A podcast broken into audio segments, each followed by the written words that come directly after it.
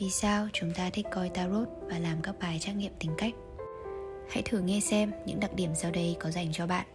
Bạn có xu hướng chỉ trích bản thân. Đôi khi bạn gặp khó khăn và mất rất nhiều thời gian trong việc đưa ra quyết định.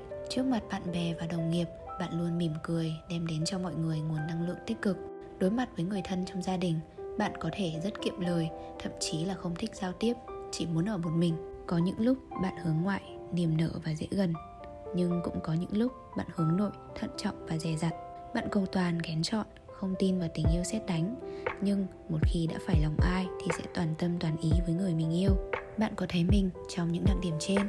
Nếu có thì xin chúc mừng, chúng ta thật giống nhau và còn giống với rất nhiều người khác nữa. Hiện tượng này có tên gọi là hiệu ứng Barnum hay còn gọi là hiệu ứng Forer, xảy ra khi một người tin rằng các mô tả tính cách phù hợp với bản thân họ, nhưng thật ra phần mô tả này lại phù hợp với tất cả mọi người. Vào năm một nghìn chín trăm bốn mươi tám, nhà tâm lý học người Mỹ Forer đã cho các sinh viên của mình làm một bài kiểm tra tính cách. Sau đó, mỗi người nhận một bản mô tả tính cách dựa trên bài kiểm tra và tự đánh giá xem mô tả đó có giống với tính cách của họ. Kết quả là phần mô tả của Forer được các sinh viên cho là có độ chính xác lên tới tám mươi sáu phần trăm.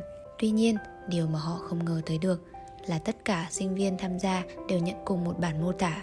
Thậm chí, bản mô tả này còn được trích bừa trong một cuốn sách chiêm tinh học, vốn không hề có liên quan gì đến kết quả bài kiểm tra của họ. Một trong những yếu tố quan trọng nhất khi thực hiện dạng nghiên cứu này là chứa những thông tin tổng quát đến nỗi chúng có dính dáng đến tất cả mọi người, và phải làm cho kết quả càng mơ hồ càng tốt, và phải pha trộn giữa nội dung tích cực và tiêu cực. Giờ hãy quay lại những lời nhận định mình nói ở đầu video. Bạn sẽ thấy những cụm từ như đôi khi, nếu, nhưng, có xu hướng, có thể, có lúc này, lúc kia. Giáo sư Forer đã kết luận rằng con người có xu hướng tin vào những lời mà họ muốn tin hơn là những gì được các tiêu chí khách quan kiểm chứng. Họ sẽ tự gắn mình với những lời đánh giá đó, hành động và cư xử đúng như những gì mà họ được tiếp nhận, mà quên mất rằng những đánh giá ấy đúng với số đông người nghe. Nắm bắt được tâm lý này, các nhà chiêm tinh hay các thầy bói có thể dễ dàng khiến bạn gật gù.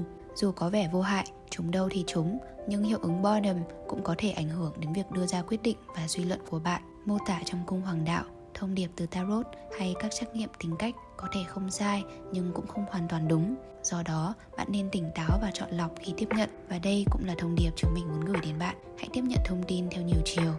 Ngay cả video bạn đang xem.